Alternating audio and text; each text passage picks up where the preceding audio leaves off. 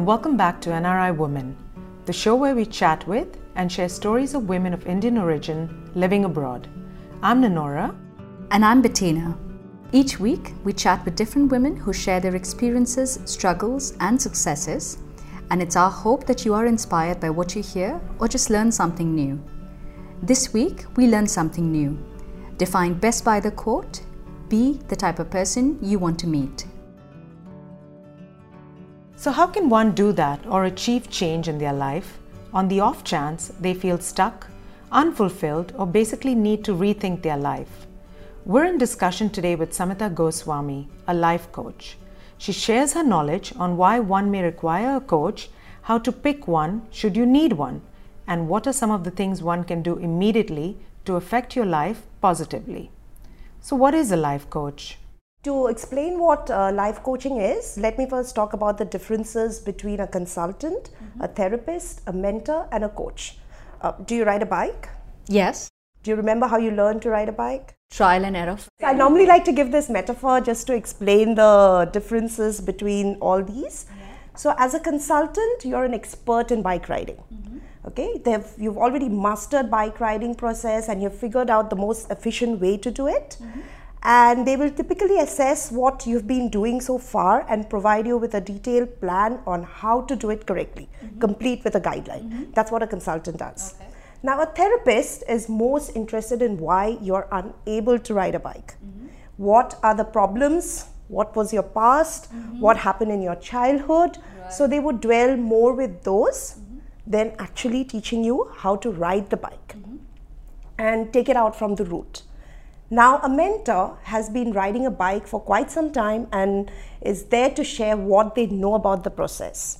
They want to see us successful and willing to spend time with us. It would be compared to learning by seeing, and probably the mentor must have already been through that process. Right. Now, when you look at a coach, a coach offers a different type of relationship altogether. There's a lot of asking and not much telling. So, the coach is just asking ask questions, but not really telling us how to ride the bike. They work with us to tap into what we already know. It's most of the time we have the answers within us. By looking at it, we know how the bike works, but it's just that we are not able to take out our strengths. So the coach help us take out those strengths. So this is what coaching is all about. Samita worked in retail until the point when she moved to Russia with her husband. She utilized this chance to switch vocations and turned into an educator.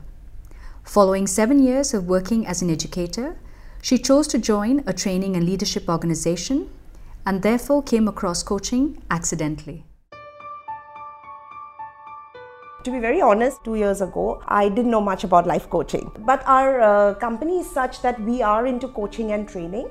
And I've always realized that, you know, I was always the go to person for most of my friends and my family when they had to take any decision, when they had any problems. So somehow I felt that, you know, maybe I have a little bit of that in me, that empathy for others and the passion to see somebody else do well in whatever sphere they are in. So, and uh, I think that has played a big role in deciding to do uh, life coaching. So, you know, the journey started from there. Her work with an organization that provides leadership training presented her with an opportunity to align her profession with her passion. She's passionate about working with teens and young adults and is currently a life coach working closely with this age group. So, I'm a certified NLP practitioner and a professional coach. NLP is one of the most powerful methods for helping people make dramatic shifts in their uh, lives. The name NLP is actually neuro linguistic programming, where uh, the mind, the body, and the language works together.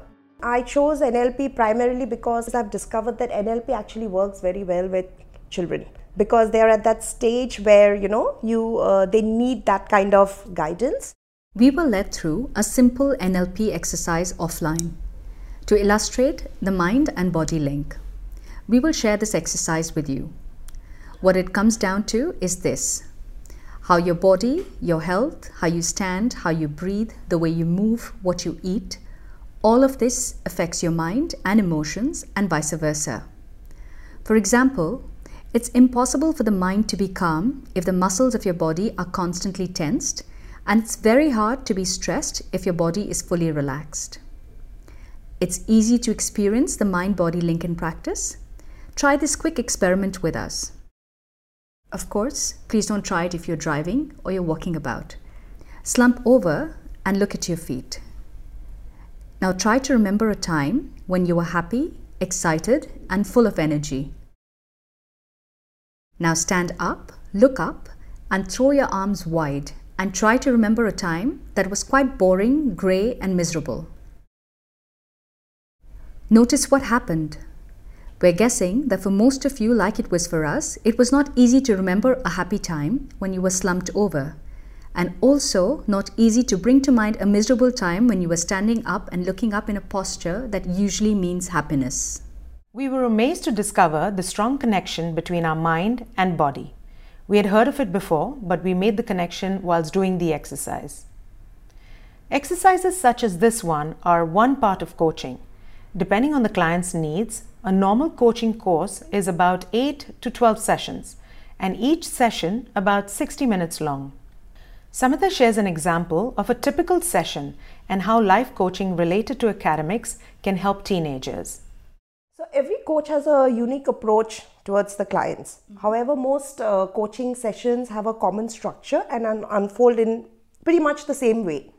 So the first thing is to do is to identify uh, the issue of the session. So each session that we have, uh, the client comes up with an issue and we talk about the issue and then we set the outcome of the session. So if I, if I have to give you an example of uh, academic life coaching for teenagers, so here uh, not necessarily that they are um, not good students, but probably everybody has got a different thinking uh, or learning style. So somebody might be more, uh, you know, learn through visual, uh, visually. Somebody might uh, learn through the through audio. Somebody might be more kinesthetic. So uh, we try and align the uh, learning style of the student and how the student can adapt themselves to the to the other learning styles. So that itself is a great skill to have. Yeah like uh, how how can you if the teacher is very visual and you're more of a audio auditory learner then how do you change it? How do you uh, try to remember what the teacher is saying? Because you might just lose interest. Yeah, yeah, or sometimes the teacher must be just talking so much and you're such a visual learner that it just which has happened to me all the time. So how do you make your mind maps? How do you uh, make pictures to help you learn? So it, it could be implemented in all uh, spheres of life. This is only one example. However, training is available for all parts of life from individual to business.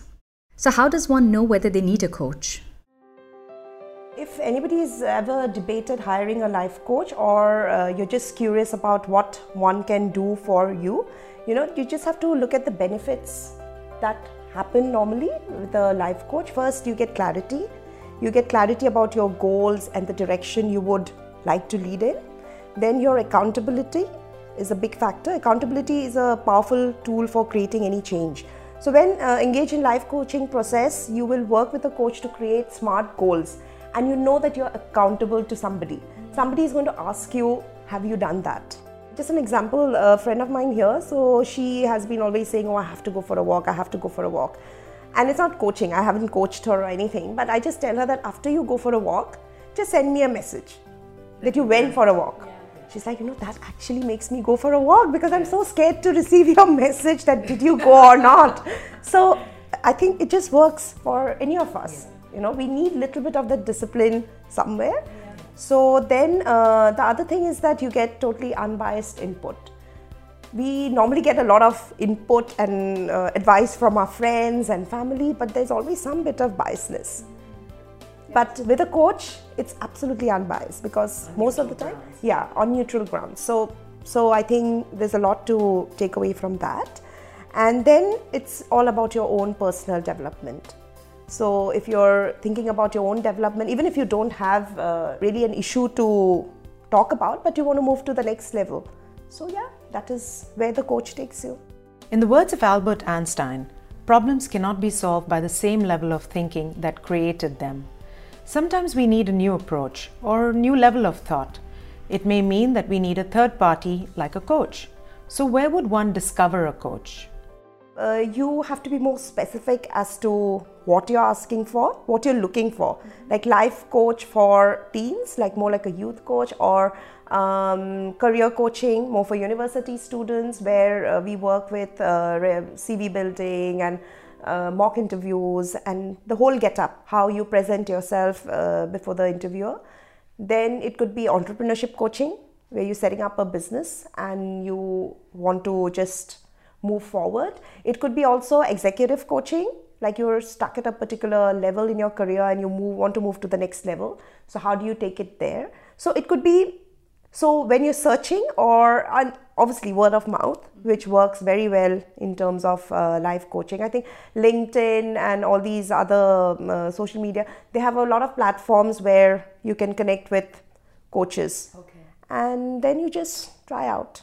How has being a coach impacted her life personally? Firstly, it has stopped me from being very judgmental. You know, as as parents or even as a spouse, as a friend, we, we always judge people. You know, why why why did this happen? Why did you do this? You know, how can you do something like this? But I think that has stopped me from being judgmental because we always now I have I always try to look at the other's point of view maybe there is a reason behind it. What is the reason behind it? And that has changed my attitude towards my kids a lot. And I don't really scream at them all the time. and I think I sit down, I understand them, I listen to them. I think listening is one of the biggest things that we can give in any relationship because we are always there to talk, yeah. but we normally don't listen. So I think that has brought about a lot of change.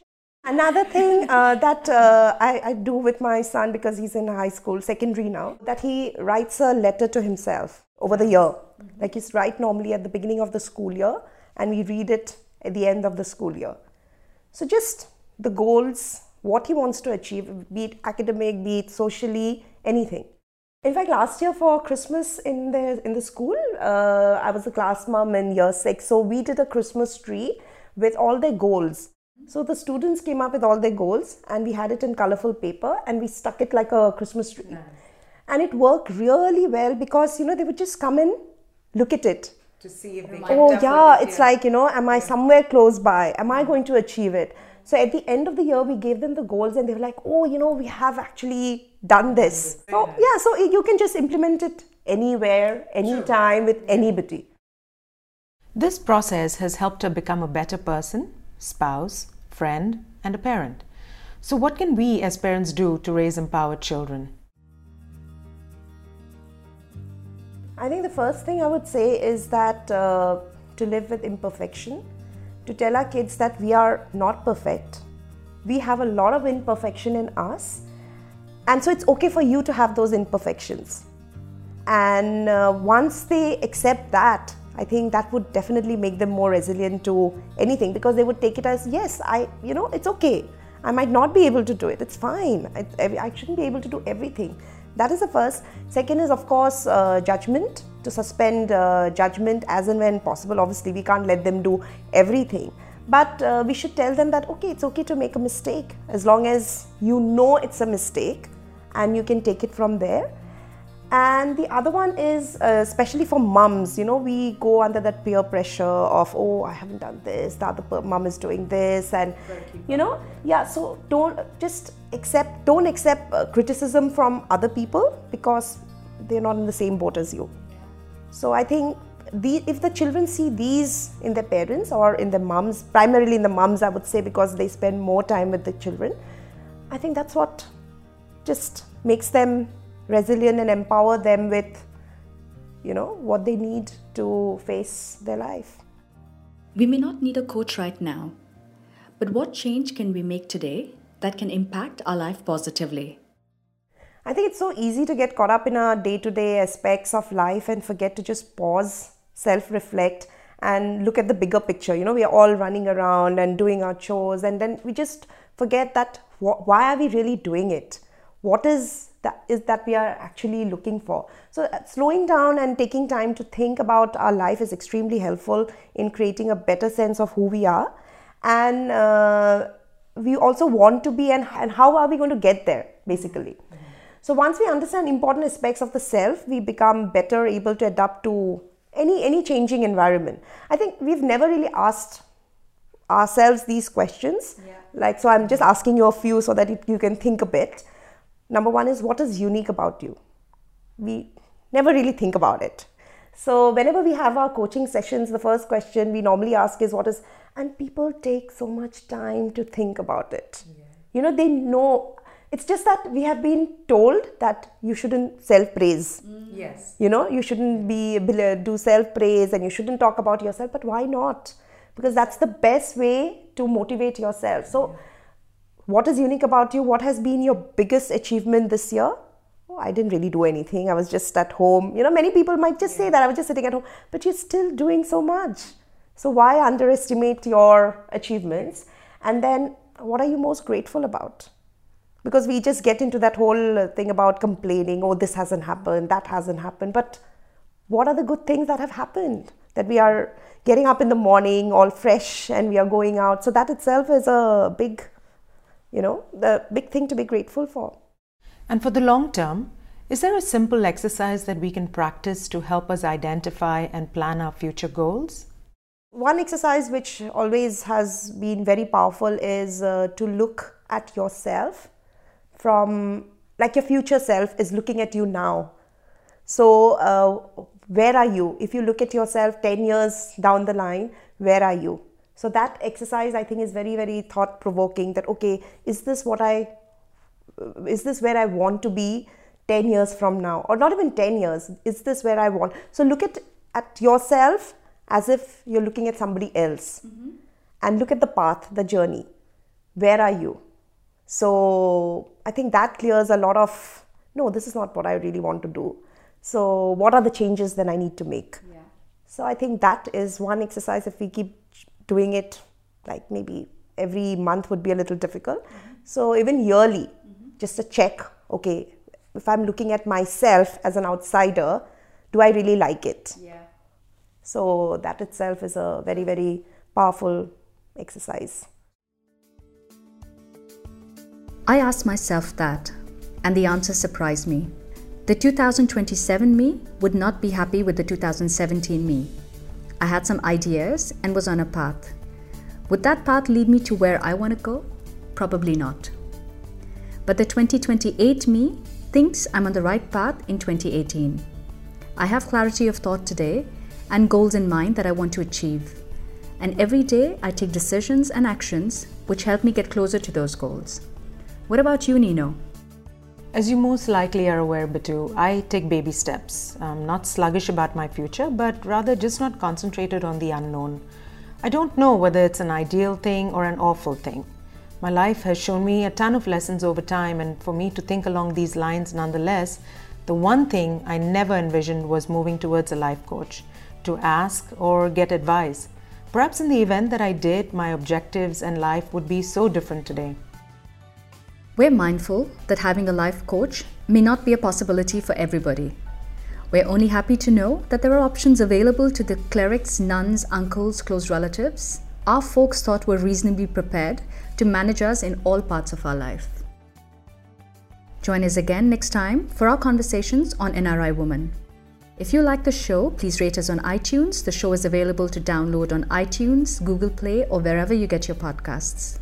If you'd like to get in touch with us, please email us at hello at nriwoman.com or Twitter at nri underscore woman.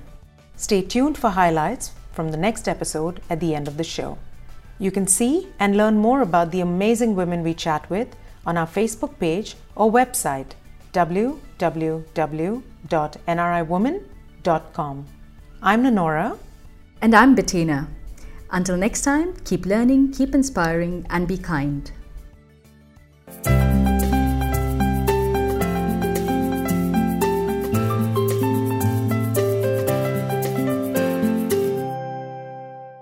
Next week on NRI Woman.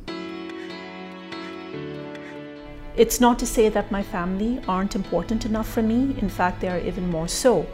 But as a woman in this day and age, um, I believe we are lucky enough to be given the opportunities to live out our dreams and have the choice to be either stay at home moms or working moms, both being very demanding roles. New episodes come out every Monday. Make sure you subscribe.